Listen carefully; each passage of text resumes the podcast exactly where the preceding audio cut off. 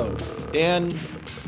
It's been too long since we've we've cracked open this tome of easily discernible knowledge. Um, we've been, as you say, distracted by anarchism for too long, and uh, we're making our return finally to uh, Karl Marx's Capital. Wow, what a book! I don't know what I think. Let's hear I, it. I think I think reading Capital's become too easy. oh, really? Everybody's doing it. Oh, sure. Okay. There's so many resources out there. So demystify it. Uh-huh. Yeah, make, sure. Make it the simple and enjoyable experience it was always intended to be. Sure, sure. Who's going to restore the intellectual cachet of being the person who has read Capital? I'll let you know when I see him. Who is going to do the work of remystifying, Remystifying. bring, bringing forth the well, the much needed obscurity? Oh, I see. It, Maybe I do see him. putting it front and center. Gotcha. Okay. All right. All right. Yeah. Well, I'll tackle the remystifying. You tackle the uh, recentering and bringing it back onto the world stage. Um, We're back. We're reading Capital. It's good to do this. Uh, which section did we read? I just wrote down Capital 3, but obviously we're not on Volume 3 yet. We're barely past the like 40 page mark of Capital Volume one We read Section 2 of Volume 1, Part 1, Chapter 1? Or Section 3? No, yeah, Section 3. Jesus, God. Section three: the form of value or exchange value. form of value or exchange value. Um, lot going on here. You know what, Dan? Bef- just at, to start us off, as we've said before, royal listener, we are reading um, as kind of a guide from David Harvey's companion to reading Capital, and the section that Harvey has on section three is it starts out with a pretty great line, Dan, and may I read it just for the listener? Please, please. He says, this section, and this is how he starts it. This section incorporates, in my view, a lot of boring material that can all too easily mask the significance of the argument being made. Marx sometimes puts on an accountant's hat, and the result is a form of exposition that can be tedious to the extreme. tedious to the extreme, I think, is a little, a little uh, harsh. a, little harsh. um, especially for a guy writing a book about this book. Um, I'm sure there are greater heights of tedium to come. Oh, oh, absolutely. I'm sure. Um, but yeah, this section um, had a lot of fluff. And as I was just saying to you, I think that when I read it the first time, I was kind of, I tried to read every single bit and understand every single bit to the best of my ability. And I was getting really frustrated with the like, he brings back linen and he brings back the coat, and it's, uh, Our old friends. our old friend's coat and linen. And he really, as David Harvey says, puts on an accountant's hat. And it was a little. I think I should have just my first time through given it a more cursory read Yeah. um, and gotten to the end to see the points that he was trying to make instead of how he was making them. If that makes sense. I think sense. that's the case for anything. Whenever you're reading anything that's particularly complicated or difficult, Mm. read it through and just absorb as much as you can, and then um, and then you can go back and start seeing it in its totality, as opposed to like Yeah. getting so bogged down in the moment that you're reading that you're like, yeah.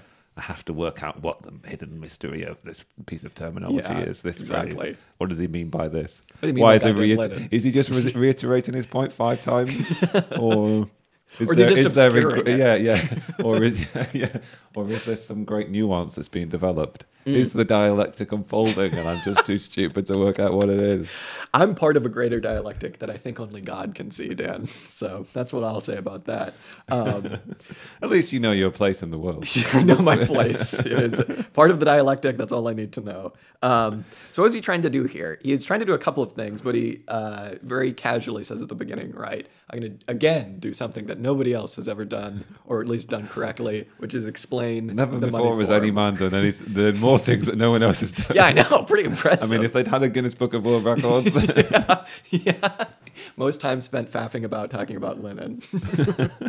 um, but yeah, no, he's trying to explain the money form and how that relates to exchange value and to value um, under capitalism, and kind of, and I think we'll get into this, kind of a bit of a historical argument as well there to how it relates to other modes, perhaps.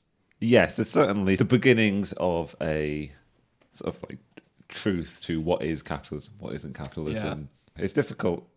This distinction between the sort of that, that Harvey brings up between the historical arguments made and the logical arguments made, and whether there is any quality in the historical arguments is sort of dubious and questionable. But um, how does that sort of the logic of the argument that's being made um, real things about history or give us a, a way to look at history? Mm. Uh, some it's, it's food for thought, something Food to for thought. Indeed. Uh, but yeah, you're quite right that he's trying to transition us from some of these elementary pieces of terminology that he's introduced us to, um, and sort of move toward or reveal or explain the emergence or ex- explain the necessity to capitalism of um, the money form of value.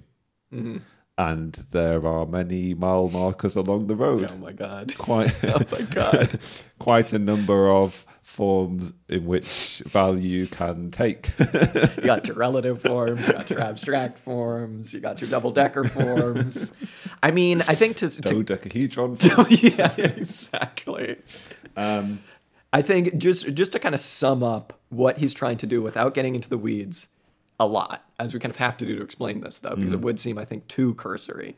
It's to just kind of say that he's making the point that in a developed market society, right, um, one commodity eventually uh, replaces all others as a principle of exchange, which is that eventually right now is money. Right. And I mean, even since Marx's time, this has gone through a million different changes because it was gold and then it was like gold standard paper backed currency. Gold standard paper backed currency. Paper gold backed currency. It was paper backed. Don't worry about it. Um, and then, you know, eventually in the 70s, everyone just kind of gave up on that and was like, fuck it, free float everything. It's nothing. Don't worry about it. It's just money. Um, but it this is again where it gets into the is this a historical argument or not because it's like it is easy to see how if you're just trading in kind way back in the day that marx's point is that eventually one of those commodities whether it be gold or coins or whatever um, goes on to be like the standard bearer for kind of like representing in a material way value in a market when- which is what we're left with under capitalism yeah, although I think I think it would be fair to say that there are numerous of historical transitions and changes that have Sure. to happen, kind of thing. sure Um, which we know and sort of we've discussed before and come across the historical transition to- from feudalism to capitalism. Um, not necessarily a additive natural process, but like a, a stark change in some respects. And Certainly, Mar- Marx is here really quite a really what he's doing here is in some respects explaining the specificity of capitalism. Obviously, it's a book called Capital and it's about what capitalism is, but it's definitely also about what capitalism is not. and there are numerous uh, sections in this where he um, there there is definitely a point in this where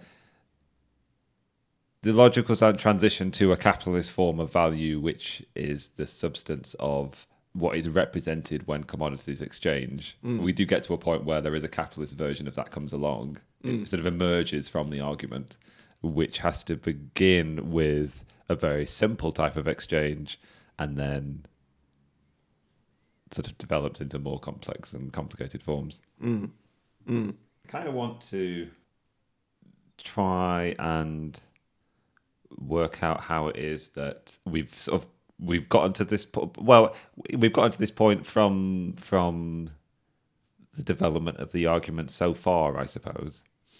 I mean there's a there's a certain portion of this sort of like triad of pieces of terminology that that this chapter is particularly focused on, and it's particularly focused on um, the sort of like emergent quality of exchange value and how it is related to and comes out of these other two pieces of terminology: use value and value. Sure. So, sort of coming back to David Harvey's depiction of the sort of like dialectical triangle to some extent.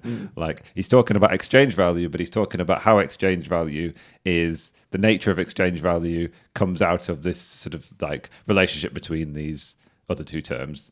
And so many of these qualities are um, emergent from a relationship there are so many bits of sort of Marx's analysis where he's like, well, I mean, like with a, with a commodity, for example, you can't. What he says, you you can't have a single commodity and look at it and say, read into it what its value is.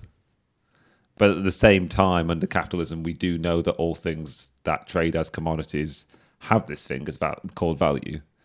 Uh, we know that they have some kind of um, objective quality and to even to have a capitalist economy you you have to have have that idea in place right i mean we were discussing this beforehand like under feudalism say or under another historical mode of production sort of trades may well have happened between people. They may have bartered for um, bartered and exchanged between two products that they had, but mostly that was predicated on need, which is an extension of use value, right? Like these are the useful qualities of these things, and one person needs those useful qualities that somebody else has, and so they they swap them, kind of thing.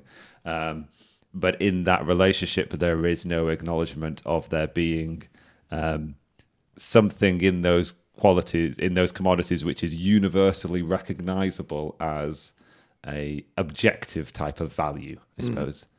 So one of the one of the steps that happens along the way in this this quite sort of like tedious and long drawn out drawn out exposition of all these different stages of um, of the development from um, a very simple mode of exchange to sort of like what does he call them? Um, forms of value right? Like an uh, elementary form of value and the development toward uh, the sort of total form of value that is in essence the money form of value one of the things that happens is this distinct this sort of like this question of um, how do we come to recognize something qualitatively the same about commodities which are in their sort of physical form entirely qualitatively different.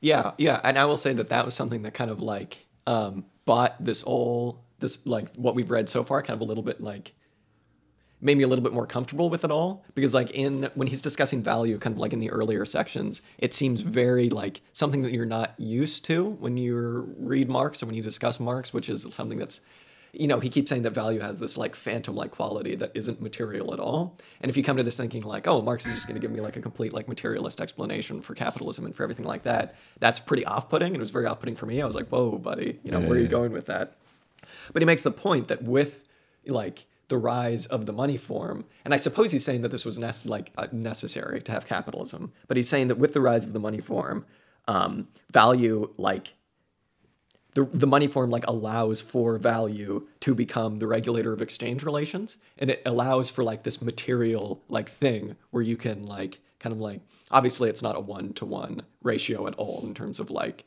monetary like value versus like capital V value, what's inside of like inherent in a, qual- in a commodity, but it does allow for like a material basis to build on top of to determine like a monetary price. So it kind of like brings materialism back into it um, as like I think capitalism obviously like requires, right? Because you can't just like say we're just going to trade, you know, based upon value um, without having like a material basis to do that, right? Yeah. So it's just interesting relationship. And again, we were talking about like I don't know. I'm still a little confused on like if this was like chicken or the egg, like how this relationship developed over time between like value and a money form.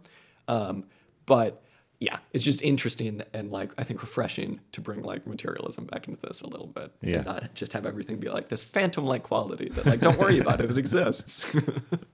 Yeah, Harvey makes that point, doesn't he? He's like, Hmm. wait a minute, isn't Marx meant to be a, his, a materialist? And so many of his arguments hinge on these things which have no physical, like, Yeah, yeah, yeah. Material form kind of thing. Um, but that's the, the sort of the nature of Marx's materialism that social relations are material things. yeah. Um, Yeah. the the value form, which is the essence of capitalism, is a uh, is a material Yeah. quality kind yeah, of thing. yeah, yeah. Um, Really, yeah, yeah, exactly. And I mean, I'm still kind of confused. I know that, um, I know that I suppose yes, it is possible to determine the socially necessary labor time that goes into creating a product, right, a commodity. Um, but again, like that's also kind of hard to marry with this idea that it is like, first of all, that's extremely complicated to do, and it's always changing with as productive forces get developed. But it's also kind of hard just to marry with this idea of like the phantom-like quality of value, but then also assigning it like this material basis. It's like, yeah, it's it's still cogitating, composting in my brain. Everything in this is like a relationship within a relationship that is a relationship in and of itself, and it's just like, oh my god, the dialectic is unfolding before my eyes. yeah, As I was just saying to you, Dan, what I got from all this is that we need to bring the gold standard back. yeah, yeah. There is a um, there is certainly work being done and has been done in extrapolating from this book a sort of Marxist concept of money and the question of whether Marx can furnish us with a, with with information necessary to um, sort of understand and interpret how money functions in the contemporary world. Because, I mean, at least in this chapter, the the logical argument doesn't s- extend so far as a money a money form which is um, abstracted totally from Yeah. some relationship to some physical commodity. I mean, he is still basically just talking about gold. Yeah, And it's like, yeah, right. yeah, yeah. Yeah. And, he, and he's, he's and he's very sort of simple and flippant in the idea that like as as soon as gold comes to function as the uh, total form of value, you have money, Yeah. and that's it. Yeah, yeah, yeah, exactly. like that, but there- there's quite a lot in this where like every transition isn't really a transition; it's just a sort of logical. That it sort of lends Yeah. weight to the idea of a logical argument, right? It's like, do- oh, yeah, I actually, I got to the point where logically the next thing extends from the previous thing, and Yeah. like, I mean, yeah, just one one more thing to say about like the relationship between the like immaterial value and um the like materialness, materialismness of the money form. I just think it's really interesting how Marx makes the point that it's really you really need to understand that socially necessary labor time and like value can only really regulate itself and value and like the money form indirectly.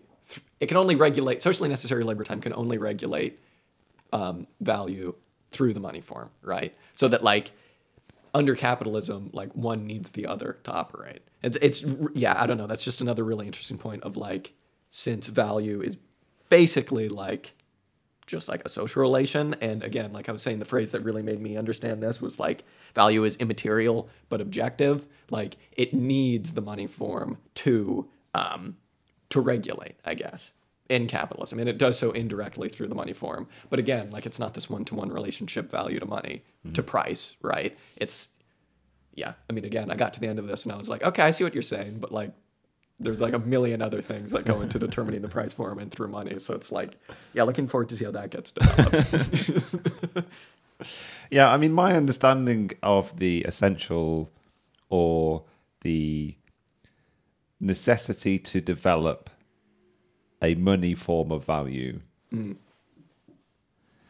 stems, I suppose, from the sort of like incomplete nature of some of these other forms of value that he's describing. So um, you have the uh, elementary form of value, which is just the relationship between one commodity and another.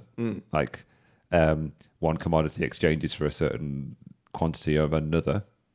And then you have sort of like the expanded version of that, which is that, well, that one commodity in exchanging for um, one other commodity, it would be possible to say, well, that one commodity also exchanges in a similar way for the entire sort of like Yeah. breadth and world of commodities. yeah, yeah, Um, but for Marx, there are certain flaws even with that kind of um, that kind of relationship, and what you really need to be able to have a world of commodities whereby it, as we were saying before, like that essential quality of capitalism is fulfilled that all commodities are seen to um, bear some qualitative resemblance. They have some mm. kind of quality mm. which is common to all of them. That mm. thing that we've talked about before, that they're the product of sure. Abstract, Abstract human value, labor. yeah. What does he say that they're the sort of like depositories? They're the, they're, they're labor in its congealed form. Yeah. he makes another metaphor Uh, with germs that I kind of found a little disgusting as well. But It's it's jam packed full of metaphors. Some of, some of them more useful than others. Yes.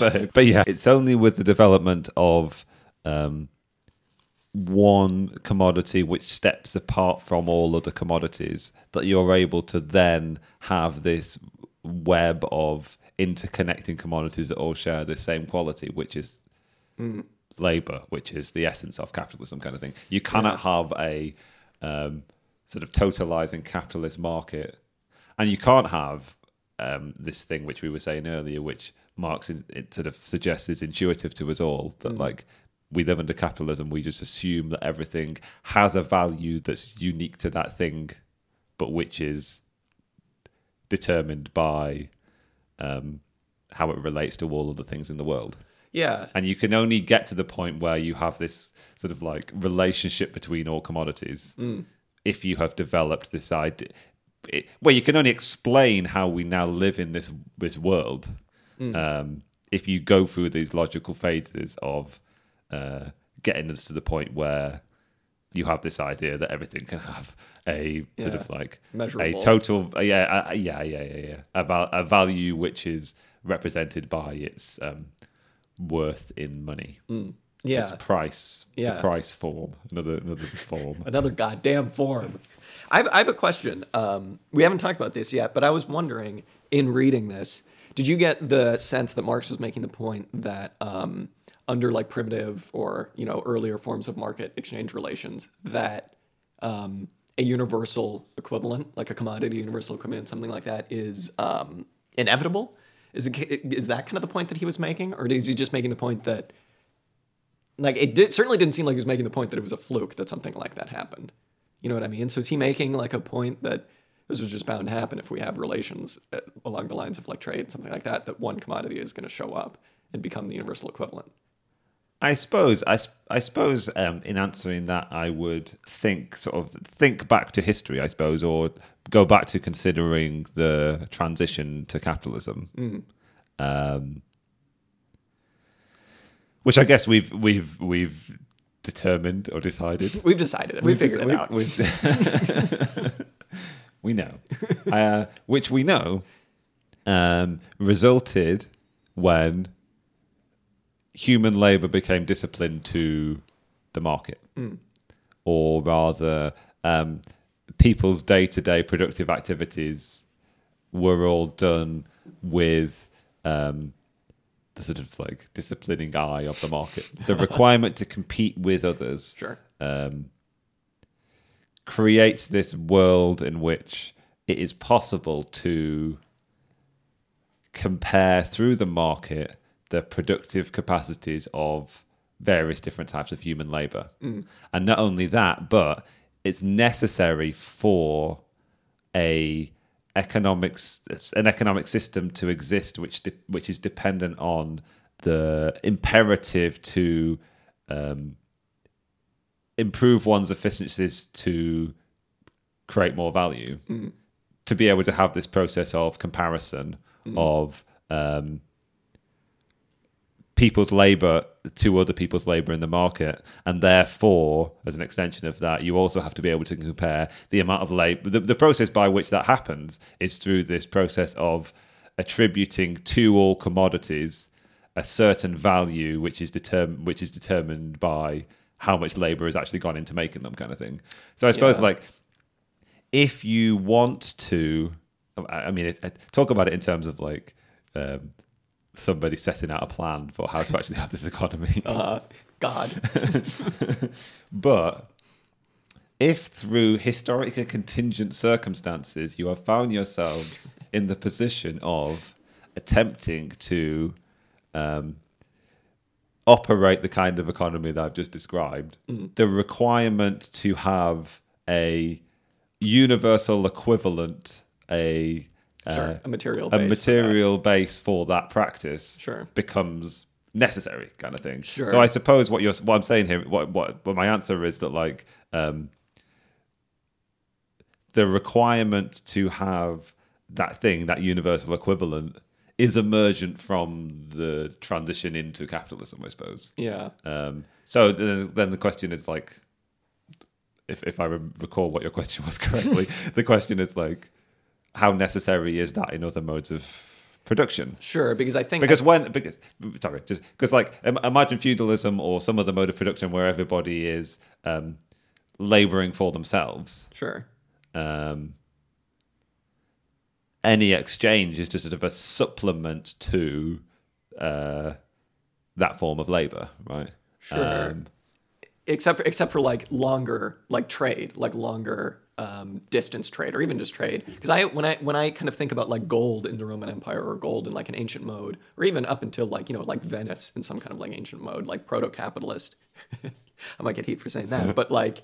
Um, I think of like gold coins and stuff like that as appearing, and this might not be true, but appearing because it's like people would have just been trading in terms of like use values. I need this thing, you need that thing, blah blah blah. But then you go to someone, and it's like, okay, I really want that, but I don't have anything that you want to trade me for.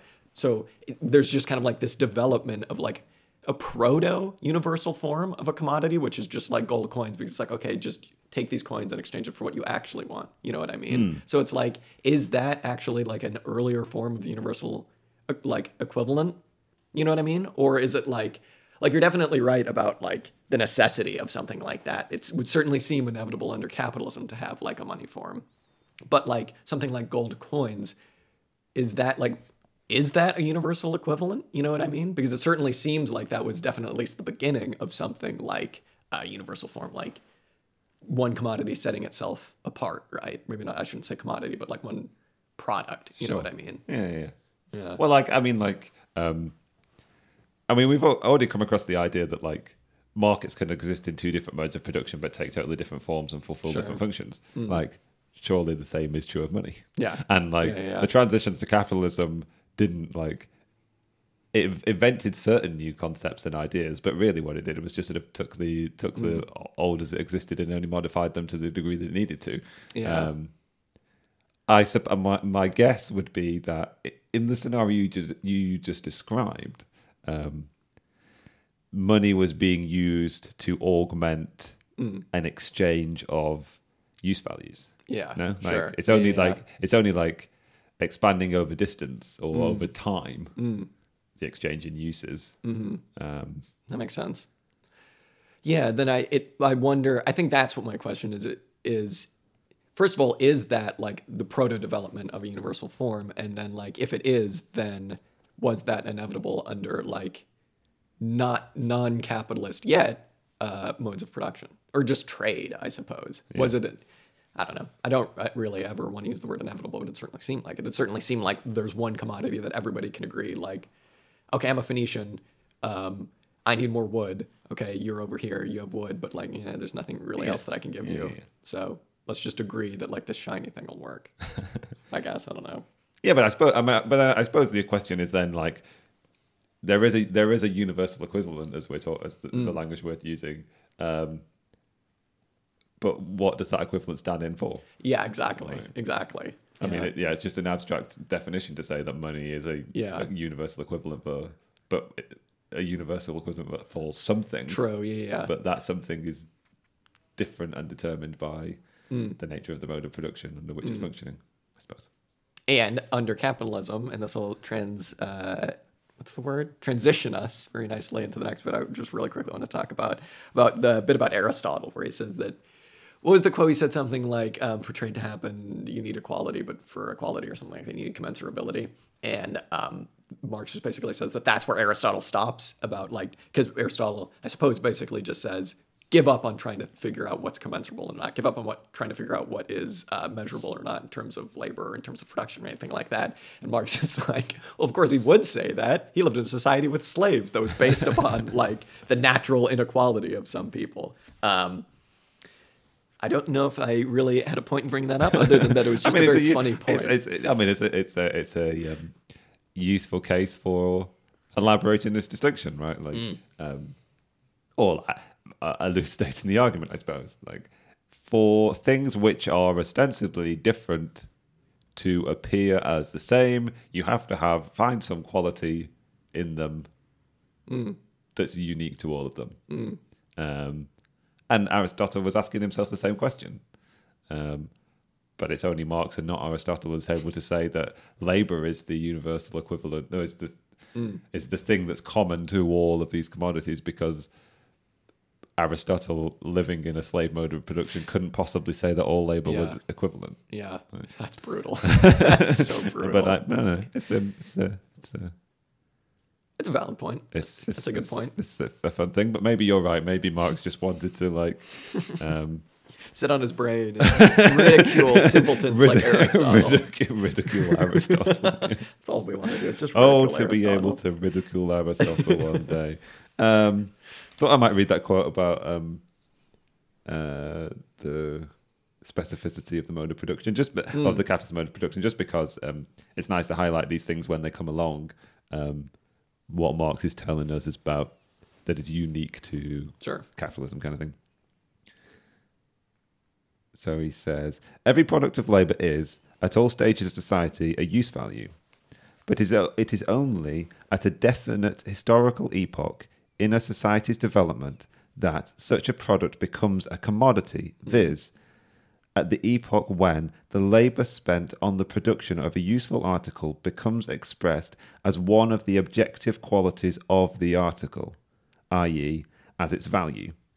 Um, So yeah, I mean that's that's that's just to explain all of the a lot of the things that we've said so far. That's just to uh, be evidence for the things that we've been saying so far. Like um, we are attempting to compare to um, commodities and the unique aspect of the capitalist mode of production is that it has cast as a material quality of all commodities that um, they are the product of undifferentiated human labor. Yeah. Um, Yeah. so yeah, I. Which I suppose there is a certain amount of commensurability of that under capitalism, which is, I think, another like large point here. Um, yeah. Was there anything else that we wanted to bring up? I did really quickly. I would like to just say that last paragraph of the Harvey, where he was discussing this about the spatio-temporal relationships of all the different types of value under capitalism, was really, really interesting. About, um, I would just say honestly, I'm not going to do it justice. So, if dear listener, if you're interested in that, just go look it up. But it is interesting seeing like how space and time relate to use value, to exchange value, and to value. I thought that was uh, quite good. So, kudos, Harvey. Yeah. So a final thought from me, a little bit of a monologue, perhaps. Let's hear it. Um, so we've talked about this. The, the the first form in which this relationship appears is the elementary form. It's the simple exchange between two commodities. You have one commodity that's that Marx is def- defines as the relative, and one that uh, Marx defines as the equivalent. And Marx puts a lot of stock, and most of his analysis is interested in this function of um, the equivalent. Mostly because as the log- as the argument develops it is this equivalent which actually develops into the money form right? Like um, you have a commodity and you're trying to decide what its work out what its value is and it's only in relation to some some other commodity that you can reveal um, what its value is. And it's only in relationship to the equivalent that you can determine what the value of the the relative commodity is. Sure. Okay. And these diff- these two forms are like fulfilling different functions, right? Um, and I spent a long time trying to struggle through like what are the various functions that these things fulfill. Um, Dan, I, I saw uh, uh, uh, Dan's wall recently, and Dan does indeed have a cork board and red string going on. So that's all I'm going to say. it's on the back of my eye all the time. Um, so, but really, all I wanted to say was something that I decided I'd sort of settled on as being one one one uh, outcome of all of my uh, corkboard and red stringery. um, I sort of settled on the idea that something very peculiar is happening in this ex- this expanded form, and I think it's something which explains quite a lot of the things that we have um, we have so far encountered in Capital. So I'll just rattle through these very quickly. There are three sort of like peculiarities, as Marx describes them, or in this translation, Marx describes them, Yeah. to the equivalent form. One is that it's the equivalent form that allows mediates this relationship between use value and value and allows for the use value of one commodity to become um, measured by another and therefore emerge as value in the abstract. So one of the things it's doing is mediating this peculiar relationship between use value and value. Um, and as an extension of that, it what one of the, the other the other peculiarity is that um, in this process, in this relationship process, concrete labor becomes abstract. So it's a way for you to take the concrete labor of one commodity and sort of transpose it into abstract labor kind of thing. Dematerialize You it, do. as a good old Marxist would. um, yeah, dematerialize it. Um, Only to rematerialize into the it. pattern buffer. Hopefully, hopefully, some savvy transporter chief will work out how to rematerialize it in the future. Um, and also, the, the the third thing that happens as an extension from the first two um, is that the the private labor of an individual person, which is the concrete labor, which is also repres which also creates the use value, becomes transposed or transmuted into social labor, something which is like um, socially re- recognized. I suppose. It becomes um, it takes on some kind of like social substance that is separate from the the the labor that's gone into making an individual commodity and makes it something which can be compared to all of the commodities. Um, so I just wanted to run through those three things because like um, it's in this process of the transition from a very simple type of exchange to the sort of like fully developed capitalist money economy um, that some of these sort of dialectal relationships are resulting some of some of the syntheses that we've described are now being like explained Yeah. in this chapter Absolutely.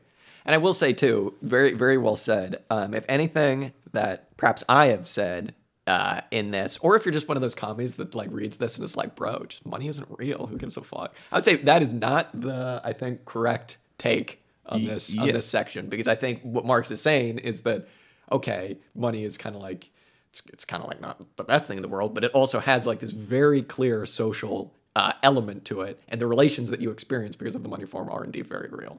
So don't ever forget that, Mm-hmm. Yeah. kids. yeah, it's it's not made up, and don't don't, don't like listen to some of these some of these bong grip takes that you get from people who like money, man. It's just like money, bro. I mean, yeah, it it it is it is, it is a social relationship, but it's an incredibly important and material one. Of course, and it does yeah. Mm. need to be overturned. But it's not just a matter of like thinking thinking it. ripping ripping uh, the form away, as we will call it, mm-hmm. bong mm-hmm. ripping the form mm-hmm. away. and the, and and and it, oh, oh, and, and further to that point, like sometimes you'll hear people casting money as the mm. as the embodiment of the sort of the mm. evil Sure, root that's a of good our point as society. well. Mm. Um, and it's not the money. Yeah, You have to look a bit deeper. it's not the money, It's- folks. It's the social relations of capitalism itself, of which the money is just an emergent quality. If there are any communists out there who think that, though, feel free to donate your money. Honestly, just get rid of it. It's not good. Money is still bad, folks. And just- Give give it to someone's patron. yeah, yeah, Yeah. absolutely. Um, all right, communism. It's, it's sounding better every day. I'll be honest. The more I read about this capitalism thing, it's sounding better every day. Um, so we'll be back next time. If if only in that the book Communism will hopefully be quite a lot shorter and quite a lot less wordy. and yeah, and a lot easier to understand. Um, we'll be back, dear listener, probably with to just finish out chapter one next time. I would imagine, um, which is. We're section getting- four, yeah. where we're getting Getting into Very excitable. very exciting fetishism of commodities, which sounds sexy. All right, so we'll be back with that. Um, and yes, in the meantime, um, Dan and I will be struggling with those seven pages. So hope you enjoyed that. If anybody has any takes they'd like to share with us, um, share away either on Instagram, Twitter, or where a lot of corrections have been being made by one very faithful listener, um, In YouTube. the YouTube comments. In the YouTube comments. Like, share, subscribe. yeah, yeah, please rate five stars. All right, we'll see everybody next time.